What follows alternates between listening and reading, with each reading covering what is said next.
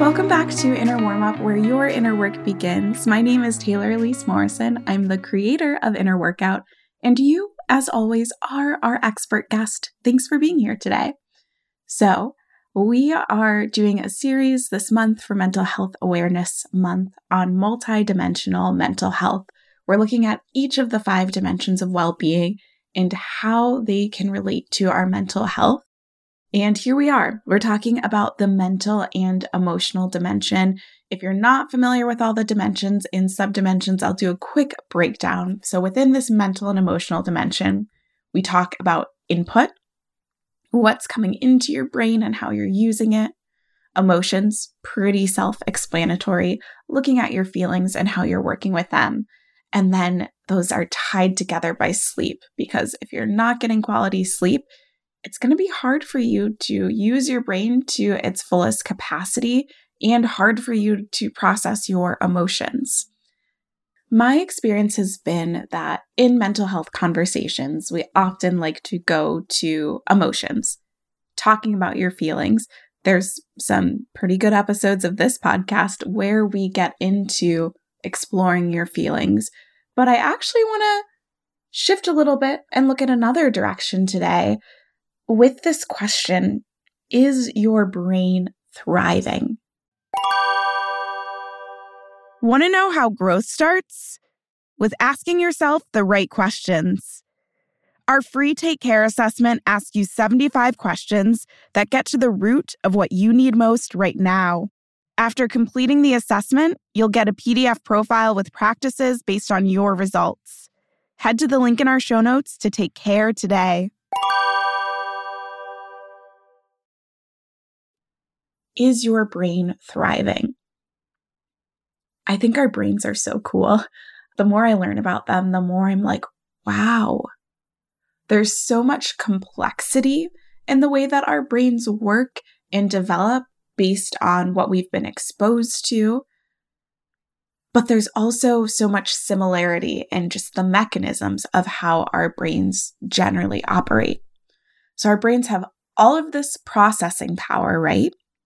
They are, I mean, like just think of the problems that humans have been able to both solve and create based on things that have been birthed in their brain, based on using the power of their brains. But at the same time, our brains are wired to work as efficiently as possible. Our brains can work super hard, but they don't necessarily want to. They're always looking for these efficiencies. And if you've done any reading in the personal development space, or if you're a neuroscience nerd, you've heard about this idea of neural pathways. And essentially, our brain gets used to a certain way of doing things, a certain way of thinking, a certain way of talking about ourselves or others. And it's almost like it's walking down a path. When I look at myself in a mirror, I think these things. When I am feeling tired, this is my go-to response. And you just get used to your little neurons. They like to walk down the same path over and over and over again. And the more they walk down that path, the harder it is to walk down other paths, even if those paths might serve you better. What's cool about our brains, though, is that we can always create new neural pathways. We're not stuck in just walking down these pathways that we've created previously. We can change. But that change moves us into using a different type of thinking. I've heard this talked about different ways. So there's the idea of system one and system two thinking, where one's really automatic, one's more complex, or you can even think about it in meditation terms, where you become like the observer and you're able to see what's happening even as it's happening. Some metacognition going on there. So what we need to do if we want to make sure our brains are thriving is to notice patterns, to step outside of the pathways that we are so used to walking down and that our brain wants us to walk down to conserve its energy, and get into the role of being the observer so that we can make the shifts and changes that are actually going to make us feel cared for and will support our mental health. So as you're working with this question of, is your brain thriving? I want you to think about how you're using your brain, when you're using your brain. Is it like your job is so easy, so boring, you just kind of check out while you're doing everything, but you don't really have an outlet in your life outside of your job to use your brain? So it's like you're either at work and you're kind of numbed, and then you're doing stuff in your personal life that's also kind of numbed, and there's no place where your brain can like play and use all that processing power and creativity that it has.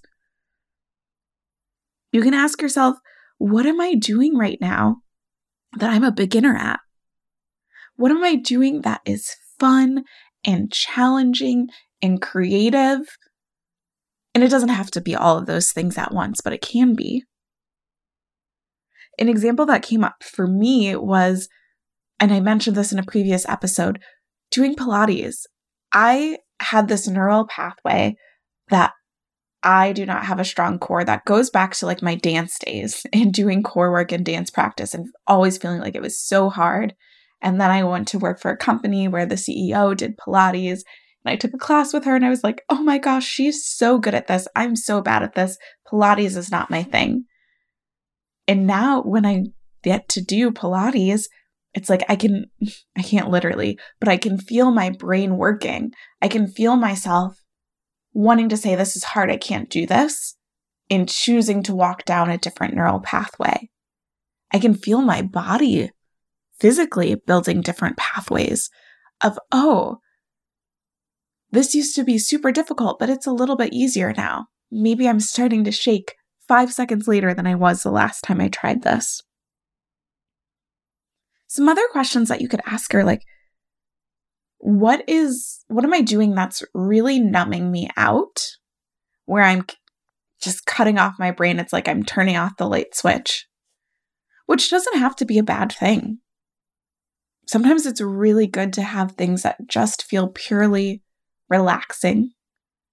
I would argue things that feel restorative, even beyond just being quote unquote relaxing and moving into being restorative.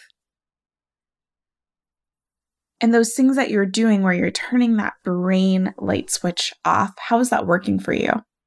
How do you feel in the moment? And how do you feel after the moment's over? I've been playing around with this a lot with things that I watch. I have given myself permission to watch some like really drama-filled reality T V shows. I watched Love is Blind, the second season earlier this year, and just finished watching The Ultimatum. And I watched the first season of Love is Blind, but I found like I felt kind of bad about it. Like, ooh, I should be above this. But it was entertaining and it was relaxing. And instead of, to my husband's credit, instead of feeling bad about it, he was like, why can't you just let yourself enjoy this? But I found what was actually making it less enjoyable is that if I was watching this thing and then I was scrolling down and hopping between different social media platforms at the same time, that's what actually felt really bad for me. So watching the T V The, and all of the drama that was happening and eating it up, that wasn't bad for me. But what was bad was when I was sitting there and I was just like also doom scrolling on Twitter, or like trying to watch the T V show, but then trying to watch TikTok videos. I wasn't getting any benefit out of it. I wasn't actually shutting, shutting my brain off. I was kind of like overstimulating it from these different directions in ways that were not useful for my mental health. So when I was watching The Ultimatum um, recently, because I watched it over a couple of weekends, I was doing art. And for one weekend, I was doing a puzzle. And the combination of being able to enjoy this thing and to also have something to do with my hands, but something to do with my hands that didn't have to do with introducing another screen into the picture made that feel so much more fun for me.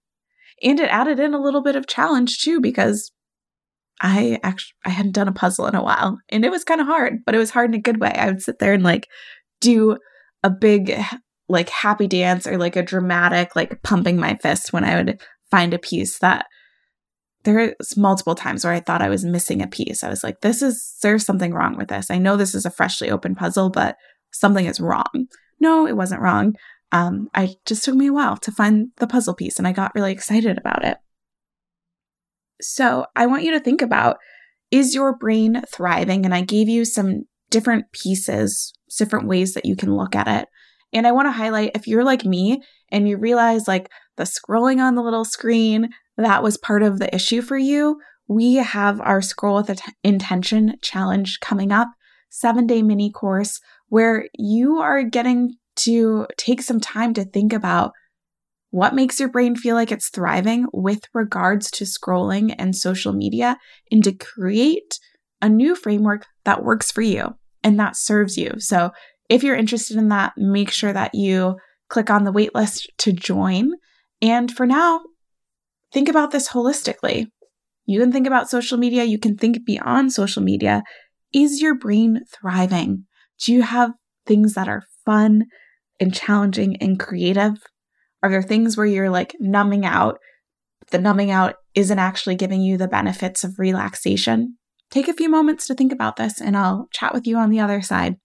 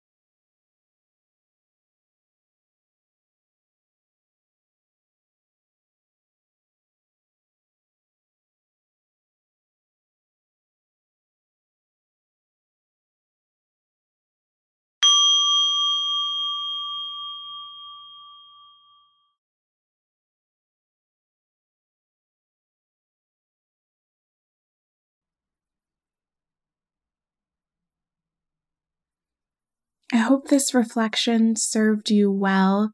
You know that you can always say hi to us on Instagram, send us a D M, share this episode if it resonated with you. And we are a small business, a tiny team.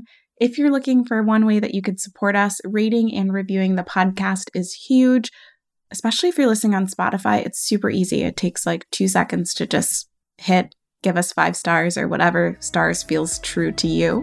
Thank you for your time. Thank you as always for your expertise, and take care.